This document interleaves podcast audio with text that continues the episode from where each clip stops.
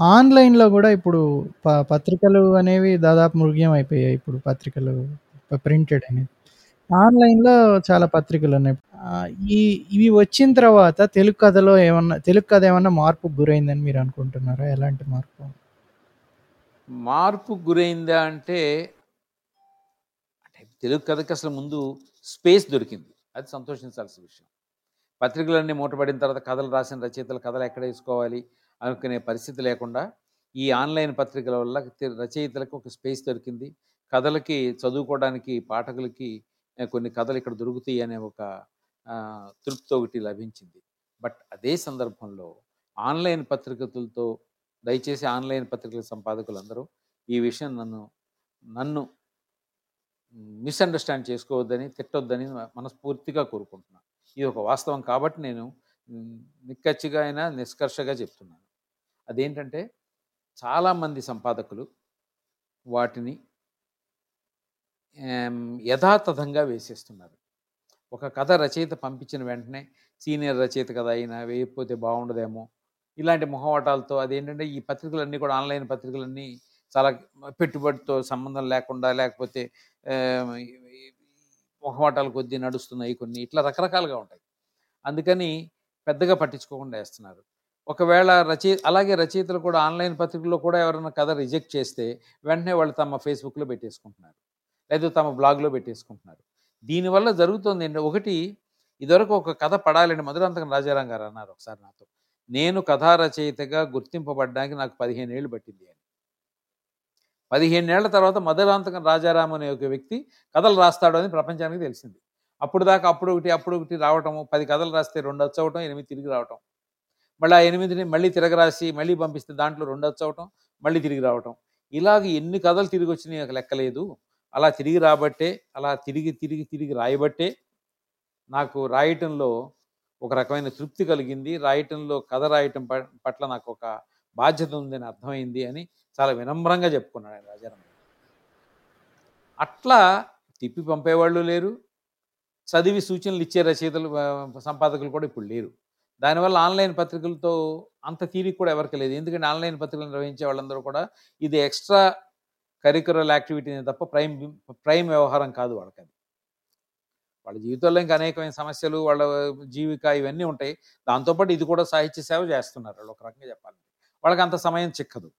దీనివల్ల ఏమవుతుందంటే కథ మనకి ప్రచురణ కోసం రాగానే ఆ! ఉందిలే పర్లేదని వేసేయటం. అంతే. దానివల్ల నష్టం జరుగుతుంది. అంటే ఒక రకంగా కథకి స్పేస్ దొరికింది. రెండోది దాని మీద సరైన ఎడిటింగ్ వర్క్ లేకపోవడం వల్ల నష్టం జరుగుతుంది. ఆ! దాంట్లో ప్రొఫెషనలిజం కరువైందని అది మీరంటారా? ఎగ్జాక్ట్‌లీ. ఎగ్జాక్ట్‌లీ. అంటే నేను ఒక పత్రిక గురించి ప్రత్యేకంగా అనట్లేదని అన్ని పత్రికల పరిస్థితి దాదాపు ఇదే. ఎక్కడన్నా 1, 2 పత్రికలు 1, 2 సందర్భాల్లో ఎక్సెప్షన్స్ ఉంటే ఉండొచ్చు. ఉదాహరణకి ఈ మాట అంటే మా ఈ మాట నిర్వహించే మాధవ్ మాత్రం ఒంటికాల మీద లేస్తాడు నా మీద. మేము రేమ్ వాళ్ళలో కష్టపడి నేను మొత్తం చదివి నిజమే చదువుతాడు అతను. చదవటమే కాకుండా దాని మీద కనుక నచ్చకపోతే రిటర్న్ కూడా చేస్తాడు నాకు తెలుసు. కథలు తిప్పి పంపిణీ బోల్డ్ కథలు తిప్పి పంపాడు. చేస్తాడు అతను. అంటే కొన్ని ఉంటాయి ఎక్సెప్షన్స్ కొన్ని ఉండొచ్చు. బట్ ఇన్ జనరల్‌గా చెప్తున్నాయి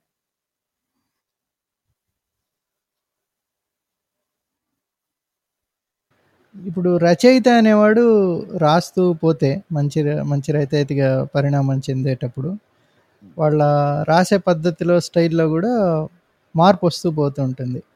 హ్మ్. హ్మ్. అంటే ఎస్పెషల్లీ సంకలనాల్లో చూస్తే మనం అంటే ఒకరు ఇప్పుడు మధురాంతకం నరేంద్ర గారు రాసిన సంకలనం 'నాలుగు కాళ్ళ మంటపం' అనే సంకలనంలో 31 కథలున్నాయి. ఆ హ్మ్. 31 కథల్లో మనం మొదటి నుంచి చూస్తే 30 అవి క్రోనలాజికల్‌గా వేశారవి. హ్మ్. దాంట్లో. ఆయన ఏ ఏ రకాల వస్తువులు తీసుకున్నారు, ఆయన రాసే పద్ధతి ఎట్లా చేంజ్ అవుతూ వచ్చింది ఏమిటి అనేది దాంట్లో చూడొచ్చు. అట్లా అవును. మీరొక ఐదుగురు తెలుగు కథా రచయితల్ని తీసుకొని, వాళ్ళు రాసే పద్ధతిలో ఎలాంటి మార్పులొచ్చాయని సోదాహరణ పూర్వకంగా ఏమన్నా చెప్పగలరా? అది ఒక రచయిత గురించి అడిగితే ఎట్లాంటి మార్పులొచ్చినాయని చెప్పొచ్చు గానీ, ఇప్పుడు అందరు రచయితల గురించి ఏమేం మార్పులొచ్చినియి అని చెప్పమంటే ఇది సాధ్యం కూడా కాదు అట్లా. కానీ మీరు ఇద్దరు ఇద్దరు అన్నారు రచయితల్ని చెప్పండి. నరేంద్ర గారు అన్న నరేంద్ర గారు అన్నారు కాబట్టి నరేంద్రతోనే మొదలుపెడదాం.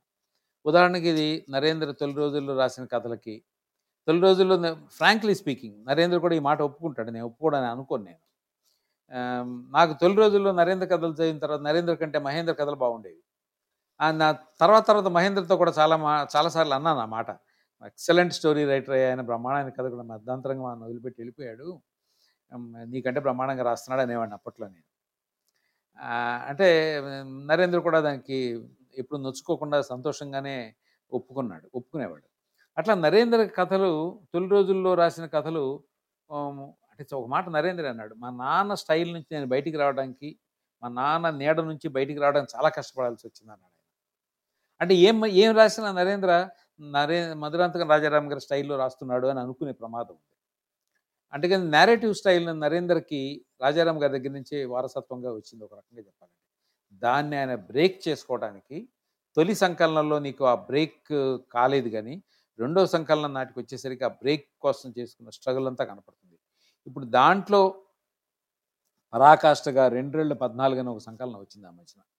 దాంట్లో మీకు ఆ మార్పు మొత్తం స్పష్టంగా చాలా స్పష్టంగా మధురాంతకం నరేంద్ర రచనల్లో వచ్చిన తీవ్రమైన మార్పులన్నీ రెండేళ్ళ పద్నాలుగుతో మనం స్పష్టంగా చూడొచ్చు. ఎందుకు అంటే రెండేళ్ళ పద్నాలుగు అనేది ఒక ఒక స్టైల్ ఆఫ్ కథలకు ఒక స్టైల్ ఆఫ్ జీవితానికి సంబంధించిన కథలు అవన్నీ అవి చెప్పేటప్పుడు దాంట్లో వస్తువు ఏంటి? రచయిత ఏ సంఘటన ముఖ్యంగా తీసుకుంటున్నాడు కంటే కూడా ఆ వస్తువు చిన్నదే ఉంటుంది దాంట్లో సంఘటన చాలా చిన్న విషయమే ఉంటుంది పెద్దదే ఉండదు. ఒక చిన్న చిన్న మార్పు చిన్న స- ఇది ఒకటి ఉంటుంది. కానీ దాన్ని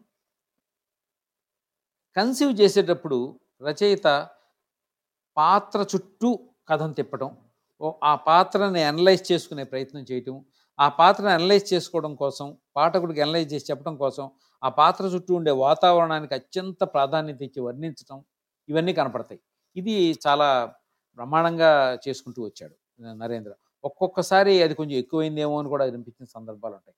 అంటే మొదట్లో నాలుగు కాళ్ళ మండపం రాసిన నరేంద్రకి నిత్యము నిరంతరము రాసిన నరేంద్రకి తర్వాత ఈ రెండేళ్ళు రెండేళ్ళు పద్నాలుగు కథలు రాసిన నరేంద్రకి లో చాలా మార్పు కనపడుతుంది. ఎప్పుడైనా సరే శివారెడ్డి గారు ఎప్పుడు అంటుంటారు one has to break himself in the style అని చెప్పి. అంటే ప్రతి పదేళ్ళకి ఐదేళ్ళకి రచయిత తను తాను బ్రేక్ చేసుకోకపోయినట్టయితే ఒకే పద్ధతిలో కథలు రాస్తే మొనాటనీగా రెండు విషయాలుగా నష్టం అవుతుంది. ఆ రచయితని పాఠకులు చదవడానికి ఇష్టపడరు. ఒకటి రెండోది రచయిత కూడా ఒకే గాడిలో ఉండి కొత్త పద్ధతిలో కథ రాయడానికి ప్రయత్నం చేయకపోవటం వల్ల ఇంకా దాని చుట్టూ గానగెద్దులాగా దాని చుట్టూ తిరుగుతుంటారు. అలా కాకుండా one has to break himself in the style అని చెప్పి శివారెడ్డి గారు అనేక సార్లు చంద్రశేఖరరావు గారికి కూడా చెప్పారు. చంద్రశేఖరరావు గారిలో కూడా చాలా మార్పు వచ్చింది. జీవని కథల సంపుటికి తర్వాత ద్రోహవృక్షానికి ద్రోహవృక్షం నుంచి తర్వాత వచ్చిన సంకలనాలకి చాలా మార్పు ఉంటుంది. అంటే జీవనికి లెనిన్ ప్లేస్కి లెనిన్ ప్లేస్కి ద్రోహవృక్షానికి ఆ స్పష్టమైన మార్పు మనకు కనపడుతుంది ఇట్లా రచయితలు వాళ్ళ వాళ్ళ స్టైల్స్ని బ్రేక్ చేసుకుంటూ వస్తున్నారు. అదే మీరు కుటుంబరావు గారి కథలు కానీ చదివినట్టయితే అది విస్తృతమైనటువంటి జీవితం. మొత్తం మనకి ఎన్నిసార్లు ఆయన ఎన్ని రకాలుగా మార్పులు చెందుతూ వచ్చాడో ఎట్లా కథ చెప్పడంలో ఎన్ని ఎన్ని కొయ్యలు పోయాడో మనకు అర్థమవుతుంది. అలాగే గోపీచంద్ గారి కథలు చదివినా మీకు ఆ మార్పులన్నీ స్పష్టంగా అర్థమవుతాయి. రచయిత how he break himself in the style అనేది. ఈ try to break himself in the style అని అర్థమవుతుంది. అది రాయకుండా ఎక్కువ కాలం సస్టైన్ కాలేరు రచయితలు ఎవరో కూడా. అందుకే కొంతమంది రచయితలు కొద్ది కాలం కథలు రాసి ఆ తర్వాత స్టైల్ని బ్రేక్ చేసుకోలేక ఆగిపోయారు. ఇప్పుడు ఇతర భాషలో వచ్చే కథలకి మనం చూసుకుంటే అంటే ముఖ్యంగా తెలుగు కథలకు ఉండే ఆదరణ అనేది ఇంతకు ముందుతో పోలిస్తే బాగా తగ్గిపోయింది. అంటే ఇప్పుడు మామూలుగా రచయితల్ని చాలామందిని అడిగినప్పుడు ఎన్ని కాపీలు వేసుకుంటారు అంటే మూడు వందల నుంచి ఐదు వందలు వెయ్యి రెండు వేలు కంటే దాటదది అది. అదే ఇప్పుడు కన్నడలో వచ్చిన ఈ మధ్య మనం బాగా పేరుంటున్న వసుధేంద్ర గారు కానీ వీళ్ళందరూ కూడా ఆ మలయాళ రచయితలు కన్నడ రచయితలు వాళ్ళు వాళ్ళ గురించి విన్నది ఏంటంటే వాళ్ళ సర్క్యులేషన్ అనేది అంటే రీప్రింట్స్కి చాలాసార్లు వెళ్ళడం పదిసార్లు వెళ్ళడం పదకొండు సార్లు వెళ్ళడం వేసుకోవడమే ఐదు వేల కాపీలు వేయడం ఇలా అంట వాటికి ప్రాచుర్యం ఎక్కువ ఉంది ఆదరణ ఎక్కువ ఉంది అనేది అర్థమవుతుంది మనకి. అది ఎందువల్ల ఈ డిఫరెన్స్ ఎందువల్ల అనేది వస్తు వచ్చింది ఇది? అంటే ఇంగ్లీష్ మీడియం స్కూల్స్ అని అంటే all over the country English medium schools English మీడియంలోనే చెప్పడం అనే దాని మీద ఎంఫోసిస్ అనేది అది ఖచ్చితంగా ఉంది. అది రీజన్ కాదేమో అని అనుమానం. ఏమిటి దానికి కారణం ఏంటి? అంటే ఇంకా కొంచెం మీ ప్రశ్న నేను ప్రిసైజ్ చేస్తే తెలుగులో సాహిత్యానికి మరీ ముఖ్యంగా కథా సాహిత్యానికి ప్రాచుర్యం తగ్గింది అని లేదా మొదటి నుంచి తక్కువేను వాట్ ఎవర్ ఇట్ ఈస్ అనేది ఒక వాస్తవం. అవునా కాదా? దానికి కారణం ఏంటి అని మీరు డైరెక్ట్ కారణం. ఇది అవును. డైరెక్ట్ ప్రశ్న ఇదే సార్ కరెక్ట్ ఎగ్జాక్ట్గా చెప్పాలంటే తెలుగు కథకి మొదటి నుంచి కొన్ని తెలుగు కథగా తెలుగు సాహిత్యానికి మొదటి నుంచి కొన్ని లిమిటేషన్స్ ఉండేవి. దానికి రకరకాల కారణాలు ఉన్నాయి కొన్ని థీరీలు ఉన్నాయి. ఆ థీరీలు ఎకనామిక్ థీరీస్ దగ్గర నుంచి కూడా పనిచేస్తాయి దాంట్లో. అవన్నీ ఎట్లా ఉన్నప్పటికీ తెలుగు సాహిత్యం ఎప్పుడూ కూడా మహా అయితే ఐదు వేలు రెండు వేలు పదివేలు మ్యాక్సిమం పదివేలుకి వెళ్ళిన సందర్భాలు ఉంటాయి అంతే. అంతకుమించి ఎప్పుడు కూడా ఇంకా సర్క్యులేషన్ లేదు. ఈ మధ్యకాలంలో సర్క్యులేషన్ తగ్గిందే అని మీరు అంటున్నారు కానీ నేను అలా అనుకోవట్లేదు. పుస్తకాలు చదివే వాళ్ళ సంఖ్య పెరగాల్సినంతగా పెరగలేదనేది ఒక వాస్తవమే కానీ తగ్గిందని మాత్రం నేను అనుకోవట్లేదు. ఎందుకంటే ఇప్పటికైనా మంచి పుస్తకం కనుక కనపడితే మీకు నాలుగైదు రెండు మూడు వేల కాపీలు ఈజీగానే పోతాయి. అయితే ఈ రెండు మూడు వేల కాపీలు ఓ పెద్ద సంఖ్యలో కాపీలు అని మీరు అంటారంటే ఎంత మాత్రమూ కాదు.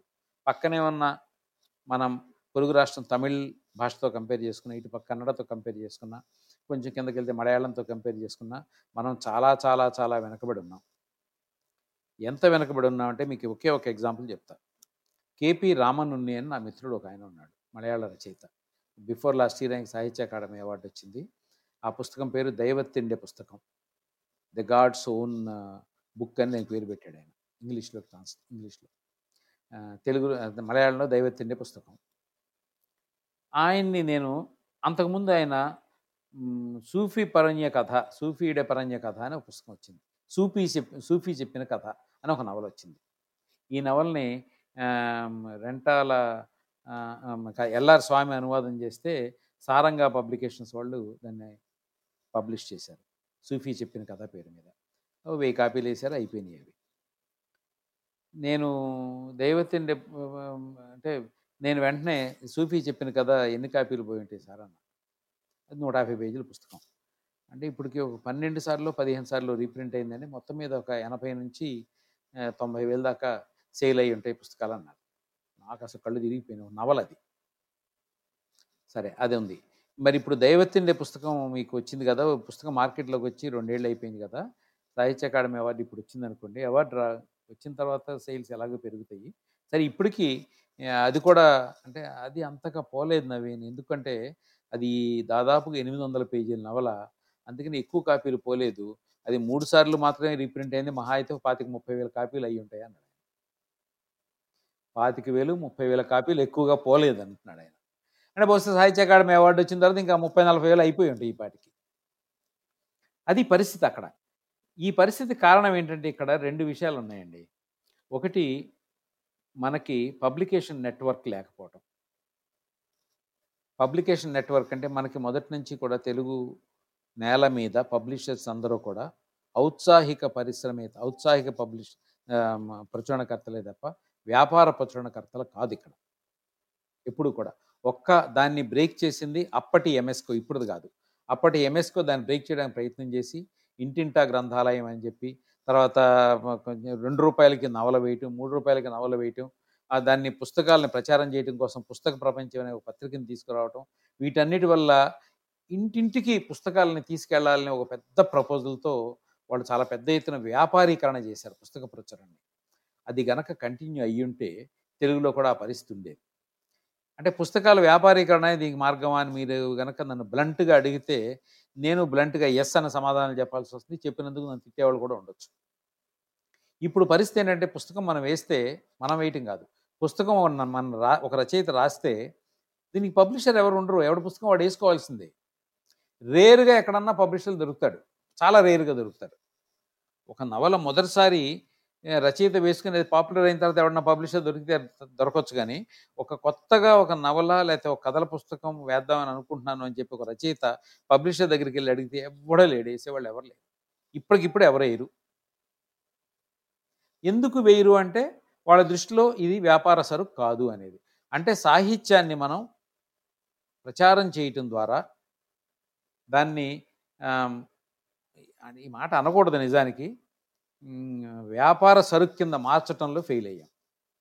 వ్యాపార సరుకు అనకూడదు. సాహిత్యం ఎప్పుడు వ్యాపార సరుకు కాదు. బాధ్యతతో కూడుకున్నటువంటి పనే అది. అయినా దాని పబ్లికేషన్ దగ్గరికి వచ్చేసరికి దాని డైనమిక్స్ దానికి ఉండాలి ఖచ్చితంగా. ఆ డైనమిక్స్లోకి వెళ్ళకుండా ఉండడం వెళ్ళకపోవడం వల్ల మనం ఆ, వెల్చే నారాయణరావు గారు ఎప్పుడు అంటారు తెలుగులో ప్రచురణకర్తలు ఎక్కడున్నారు? లేరు కదా? ఊనే పుస్తకాలు వేసుకుంటారు. అంతే అంతేగాని ఒక పబ్ పబ్లికేషన్ హిస్టరీ అనేది లేదు కదా తెలుగులో అన్నాడు. అట్లాగే ఉంటుంది. నాకు నిన్నగాక మొన్న ఒక మలయాళీ పబ్లిషర్ ఫోన్ చేశాడు. ఆయన సంవత్సరానికి ఎనభై పబ్లికేషన్స్ పుస్తకాలు వచ్చేస్తున్నాడు. ఒక్కొక్క పుస్తకం ఎన్ని కాపీలు వేస్తామని అడిగితే మినిమం ప్రింట్ ఆర్టీస్ ట్వంటీ థౌజండ్ అన్నాడు. ఫస్ట్ బుకే ఒక రచయిత దగ్గర నుంచి ఒక కథల పుస్తకం తీసుకున్నా అంటే ఇరవై వేలు ఫస్ట్ వేస్తాడు. అది కనుక బాగాపోతే ఇంకో ఇరవై వేలు వేస్తాడు. అట్లా ఇప్పుడు ఇప్పుడు ఏంటంటే ఆయన తెలుగు నుంచి కొన్ని పుస్తకాలు అనువాదం చేసి వేయాలని అనుకుంటున్నాడు. అందుకని ఆయన ఇప్పుడు నాకు మొన్న ఫోన్ చేసి తెలుగు నుంచి ఏమేమి పుస్తకాలు వేయచ్చు మలయాళంలోకి అనువాదం చేయించి కొన్ని పుస్తకాలు వేయాలని అనుకుంటున్నాడు ఆయన. అందుకని ఆయన నన్ను ఏమేమి పుస్తకాలు వేయచ్చు అని అడిగాడు అనమాట అడిగితే సరే నాకు తోచినవి ఏమో నేను చెప్పాను కానీ అట్లా వాళ్ళు కొత్త ఎవెన్యూస్ని వెతుక్కుంటున్నారు. మనమేమో ఉన్న ఎవెన్యూస్ మూసుకు కూర్చుంటున్నాం సో ఇది పరిస్థితి అంటే ఇక్కడ రే ఇక్కడ రే ఇక్కడ రచయితలు ఉన్నారు. రచయితలు బ్రహ్మాండంగా రచనలు చేస్తున్నారు. చదివే పాఠకులు ఉన్నారు. వీళ్ళిద్దరికి మధ్యలో వంతెన కట్టే నాదుడు లేడు. ఆ, అదే. ఆ ప్లాట్ఫామ్ లేదు అంటారు. ఇక్కడి నుంచి అక్కడికి తీసుకెళ్ళే మధ్యలో ఆ మీడియం అనేది మిస్సింగ్ మిస్సింగ్. అవును అది తీసుకెళ్ళే ప్లాట్ఫామ్ లేదంటారు. Okay right. అంటే ఇప్పుడు మీ మీరు అనుకోవటం లెక్క ఇప్పుడు తే- తమిళ్ పత్రికలు అనుకోండి ఇప్పుడు ఆనంద్ విగడన్ ఇట్లాంటివి ఉన్నాయి కదా. అవును. అట్లాంటి పత్రికలు మన తెలుగులో లేకపోవటం వల్ల కూడా రచయితలకు రచయితలకు అంత ప్రాచుర్యం లేకపోయిందా? డెఫినెట్గా. వాళ్ళు తప్పకుండా పత్రికలు కొంటారు చదువుతారు కదా. ఇక్కడ కూడా మన పత్రికలు వేస్తే కొంటారండి. కొనకపోవడం అనేది లేదు. అయితే చాలా కాలంగా కొనే అలవాటు పోయింది కాబట్టి ఇప్పుడు కొనకపోవచ్చేమో కానీ దాన్ని అలవాటు చేయడం పెద్ద కష్టమేం కాదు. కాకపోతే మనకు మొదటి నుంచి కూడా చిన్న పత్రికల హౌసెస్ లేవు మనకి. అంటే ఎప్పుడు స్వాతి ఆంధ్రజ్యోతి దినపత్రికలకి అనుబంధంగా ఉన్న వారపత్రికలు పత్రికలే తప్ప అవి మలయాళంలోనూ ఇతర భాషల్లో కూడా ఉన్నాయి. కానీ దినపత్రికలతో సంబంధం లేకుండా నేరుగా ఆ పుస్తకాలని అంటే కేవలం సాహిత్యపరమైనటువంటి పత్రికలను ప్రచురించే ప్రచురణ సంస్థలు ఇతర భాషల్లో ఉన్నట్టుగా మనకు లేవు ఇక్కడ. అది కూడా ఒక కారణం. ఆనంద వికరణం లాంటిది కానీ లేకపోతే ఇంకా అట్లాంటి పత్రికలు. కస్తూరి అని కన్నడంలో కానీ అట్లాంటివి లేకపోవడం మనకు సమస్య ఇక్కడ. తర్వాత లిటరసీ అనేది కూడా. అంటే మలయాళంలో లిటరసీ అనేది ఆ సమాజంలోనే మొదటి నుంచి దానికి అత్యంత ప్రాధాన్యం ఉండడం మనకు ఆ దాని మీద పెద్దగా శ్రద్ధ లేకపోవడం. అది కూడా ఒక కారణం. చదువర్లు తక్కువగా ఉండడం ఉన్న చదువర్లకి పుస్తకం చేరకపోవడం. ఈ రెండు కారణాల చేత మనకి వెయ్యి రెండు వేలకే పరిమితం అయ్యాం. ఇప్పుడు అంటే ఒక ఇది ఒక హైపాథెటికల్ క్వశ్చన్ సార్ ఈ తెలుగు కథ తెలుగు సాహిత్యం తెలుగు కథ. రిసోర్సెస్ ఉన్నాయనుకోండి. ఏదో గవర్నమెంటే ముందుకు వచ్చింది అనుకోండి లేదంటే ఒక ప్రైవేట్ ఆర్గనైజేషన్ ఏమి చేస్తే ఆ సంస్థకి రిసోర్సెస్ ఉంటే ఫినాన్షియల్ రిసోర్సెస్ ఎగ్జిక్యూషనల్ రిసోర్సెస్ ఉంటే ప్రాపర్గా ఏం చేస్తే ఇది ఇంప్రూవ్ అవుతుంది కండిషన్ అంటారు మీరు? డబ్బులుండే పుస్తకాలు వచ్చేస్తే మాత్రం చేసి సరిపోదండి ఇది. అట్లా అనుకుంటే తెలంగాణ సాహిత్య అకాడమీ వాళ్ళు లాస్ట్ ఇయర్ దాదాపుగా వంద నేను సిద్ధారెడ్డి తన అధ్యక్షుడిగా ఉన్న కాలంలో వంద పుస్తకాలు వచ్చేసారు వంద మంచి పుస్తకాలే. ఏదో నాలుగైదు పుస్తకాలు అంత గొప్పవి కాకపోవచ్చేమో కానీ వంద మంచి పుస్తకాలే. అవన్నీ కట్టలు అక్కడే ఉన్నాయి. సమస్య పుస్తకాలు వచ్చేయటం డబ్బులు ఉండడం కాదు. పుస్తకాలు పాఠకుల దగ్గరికి చేరవేయగలిగినటువంటి మెకానిజం ఉండాలి మనకి. ఒకటి ఎంఎస్కో లాగా ఇంటింటికి గ్రంథాలయం లాంటి స్కీమ్స్ అట్లాంటివేవో ఒకవైపు నడుస్తూ ఉండాలి. రెండో వైపు ప్రతి జిల్లా కేంద్రంలోనూ ఇక్కడ ముప్పై జిల్లాలు ఉన్నాయి ఆంధ్రాలో పాత జిల్లాలు పదకొండు రేపు కొత్తగా ఇంకెక్కువ జిల్లాలు వస్తే ఒక ఇరవై అవుతాయి అక్కడ సుమారుగా. ఈ ఇరవై ప్లస్ ముప్పై యాభై జిల్లా కేంద్రాలు అవుతాయి. హైదరాబాదు విజయవాడ విశాఖపట్నం లాంటి మేజర్ ప్లేస్లు కాకుండా యాభై జిల్లా కేంద్రాలు అవుతాయి. అంటే అన్ని చోట్ల కలిపి ప్రతి జిల్లా కేంద్రంలోనూ ఒక ఒక బుక్ షాప్ ఉండాలి. అంటే ఇప్పుడు సుమారుగా ఒక డెబ్భై పుస్తకాల విక్రేతల డెబ్భై పుస్తకాల షాపులు కనీసం అరవై డెబ్భై ఒక వంద రెండు రాష్ట్రాల్లో కలిపి ఒక వంద పుస్తకాల షాపులు ఉండాలి. ఉంటే ఎందుకు కావో చూస్తాను కానివ్వండి.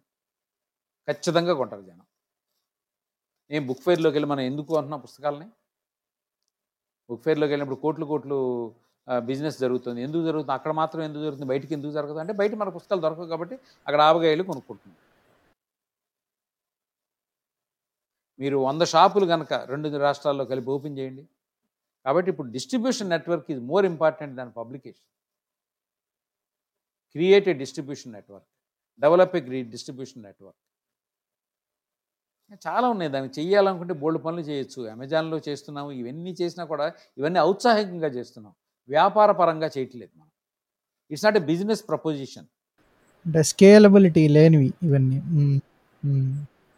అంటే సాహిత్యం మన గొప్ప సాహిత్యం సృష్టిస్తున్నాం కాదని అంటలేదు. దాన్ని అమ్ముకోవడం కూడా తెలియాలి. అమ్ముకోవడం అనేది రచయితలకు తెలియదు అది. ఇప్పుడు ఏం చేస్తున్నారు? రచయితలు వాళ్ళ పుస్తకాలు చేసుకుంటున్నారు అమ్ముకోవడం తెలియదు కాబట్టి ఏ అమెజాన్లోకో పెడుతున్నారు ఏ పుస్తకాల షాపులో ఒక వంద వెయ్యి కాపీలు అట్ట పడి నాలుగు పుస్తకాల షాపులు తిరిగి నాలుగు చోట్ల ఇచ్చేసి వస్తున్నారు. అంతే. ఇది కాదు. దాన్ని పుస్తకం రాసే పని రచయిత చేస్తాడు వేసే పని పబ్లిషర్స్ చేస్తాడు అమ్మేవాడు అమ్మాలి వాటిని. ఎవడి పని వాడు చేయాలి. ఇప్పుడు రచయిత అన్ని పనులు చేసుకుంటున్నాడు ఇక్కడ? అది కరెక్ట్ కాదు. దానివల్ల కూడా నష్టం జరుగుతుంది.